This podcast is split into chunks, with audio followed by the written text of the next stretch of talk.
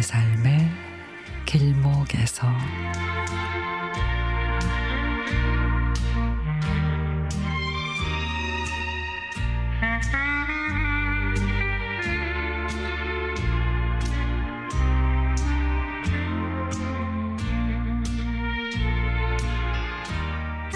평생 해녀로 살면서 자식들 공부시켜 시집장가 다 보낸 어머니가 지난해 연말부터 기운이 없다고 자리에 누우시더니 삼 개월째 꼼짝을 못하고 계십니다. 사십여 년 한결같이 바닷물 속에 들어가 해산물을 채취해 시장에 나가거나 관광객이 많을 때는 현장에서 손질해 판매를 해온 어머니.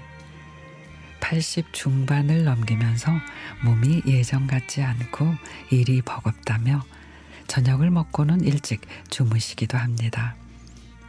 파도가 심한 날은 집 앞에 텃밭에 채소를 갖고 시장으로 팔러 가십니다.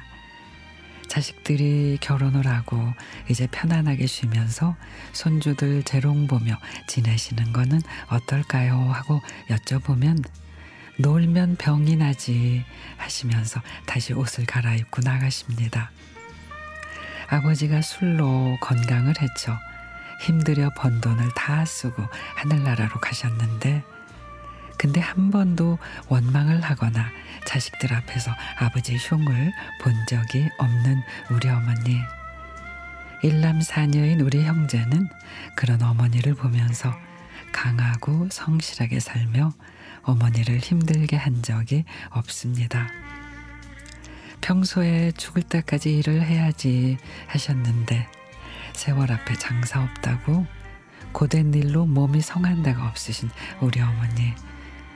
날이 풀리자 벽에 걸린 큰 달력을 보면서 손가락을 굽혔다 폈다. 나가서 움직이면 돈이 들어오는데 하며 답답해 하시는데 지켜보는 자식들은 마음이 짠하죠. 평생 해오신 일, 바닷속에 들어가면 모든 시름을 잊고 자신의 일에 최선을 다해오신 우리 어머니. 이제는 모쪼록 건강만 생각하셨으면 좋겠습니다. 자랑스러운 우리 어머니, 오래오래 우리 곁에 계셔주셔요. 어머니 사랑합니다.